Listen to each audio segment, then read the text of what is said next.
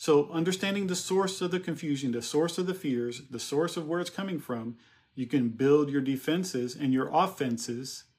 You got to know the enemy. You got to know the enemy's tactics. And when you understand that, you're one step ahead. A podcast hosted by Jody Trent, Joe on the Mic, Leader Talk, tackles various leadership strategies that cover self-development, self-leadership, including spiritual and physical health of leaders. This podcast will feature guests ranging from military leaders, thought leaders, health and nutrition leaders, spiritual leaders, nonprofit leaders, and many more.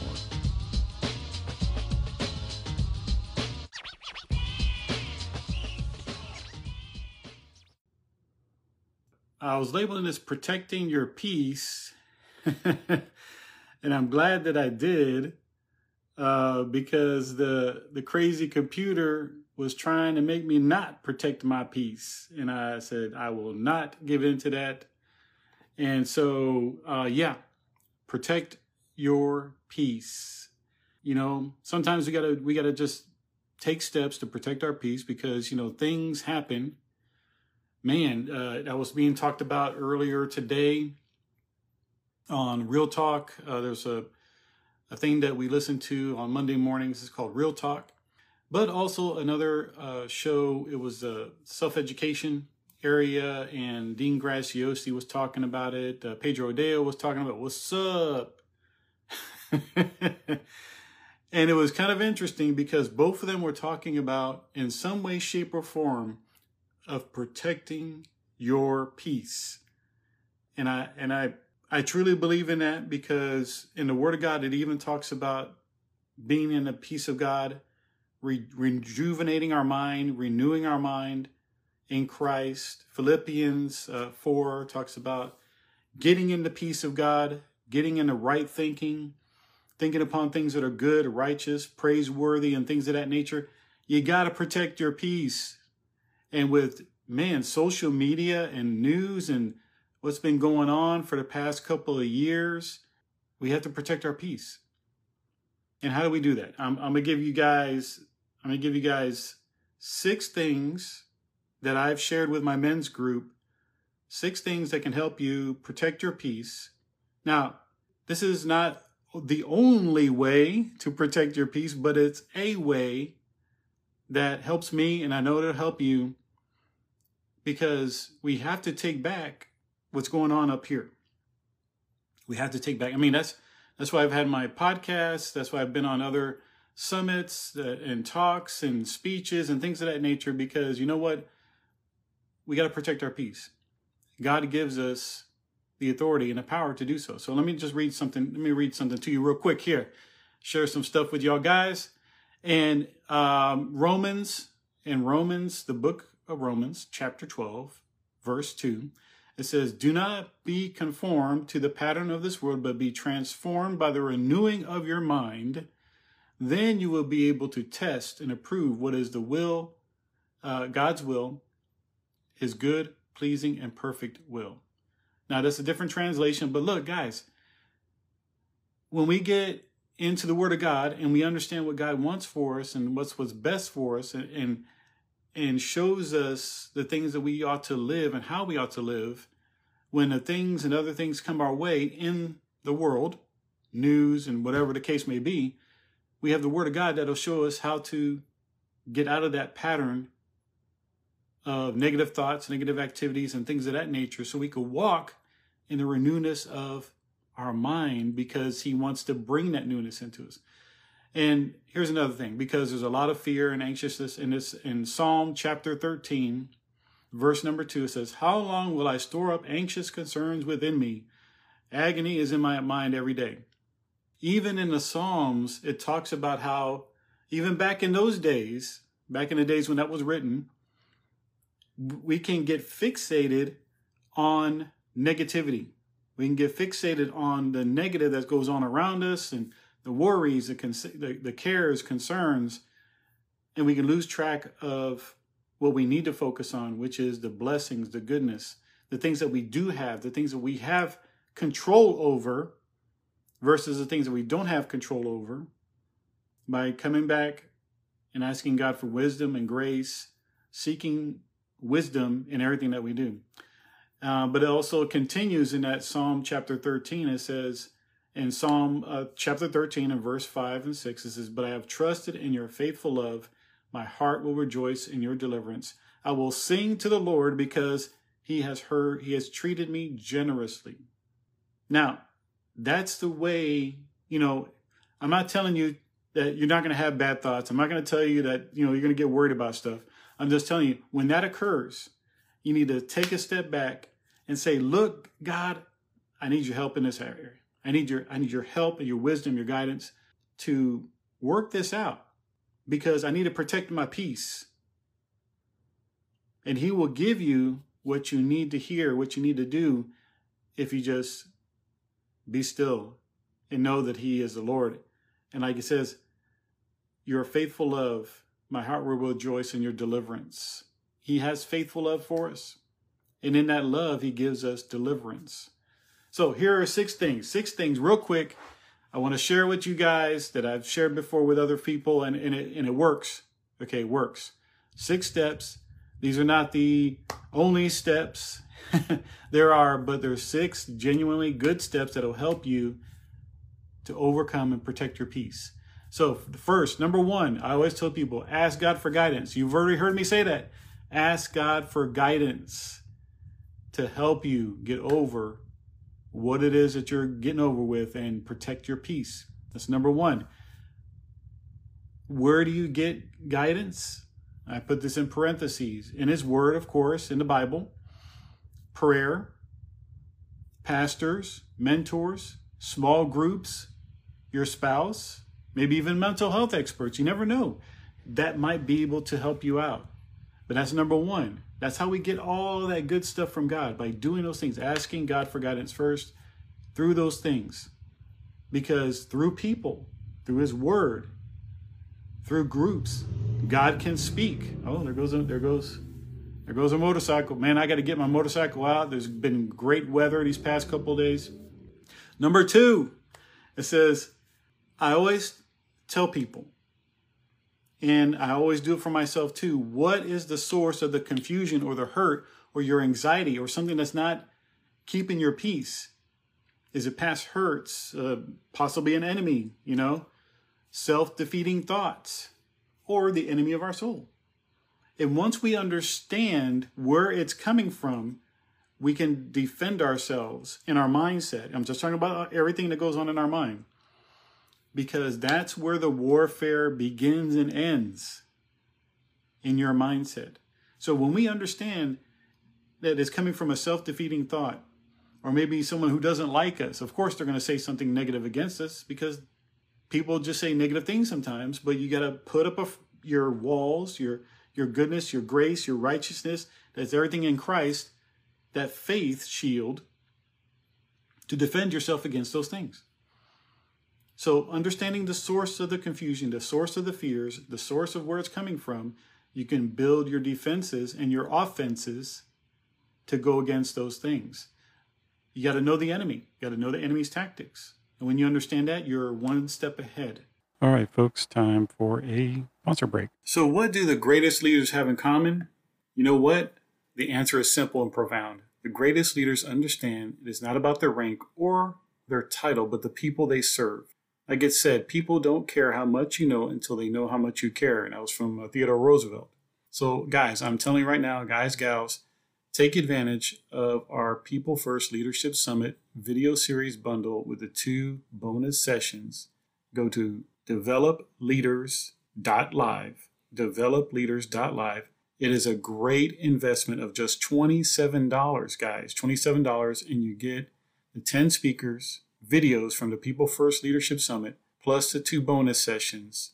Man, the people that have taken advantage of it, they're excited. They love it. They're going to do a yearly review of the videos because they believe that it's so impactful, and I do too.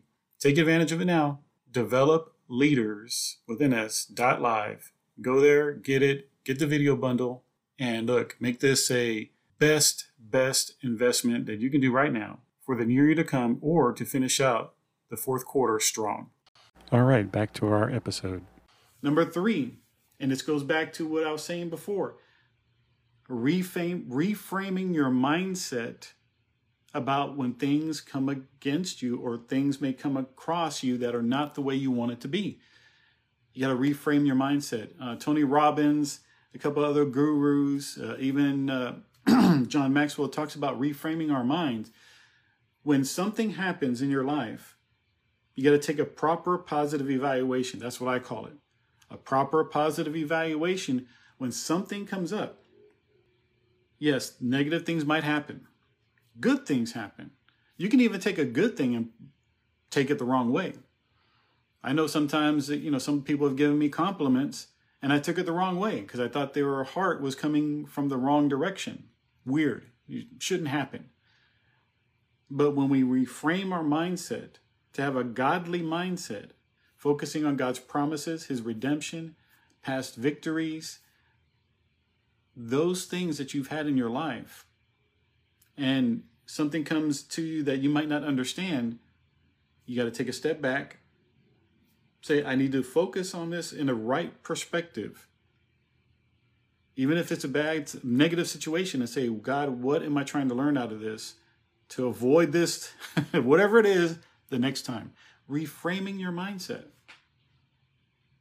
That's number 3. Number 4, and this one's a big one. This one's a big one. That's up there with number 1. Understand who you are in Christ. When you're protecting your peace, you got to understand who you are in Christ. If you're not saved, I highly recommend coming to the Lord, seeing what He did on the cross for all of our sins, including yours and mine, that He took all of our sins upon the cross. And if we believe that He did that and believe in our heart, confess it with our mouth, we will be saved. Say, Lord, I believe what You did on the cross for my sins. I believe You died for my sins. You died for me, showing Your perfect love for me, that You didn't want me to have the wages of sin, which is death, but You want me to have eternal life, and You died for me to have eternal life. And believe on it.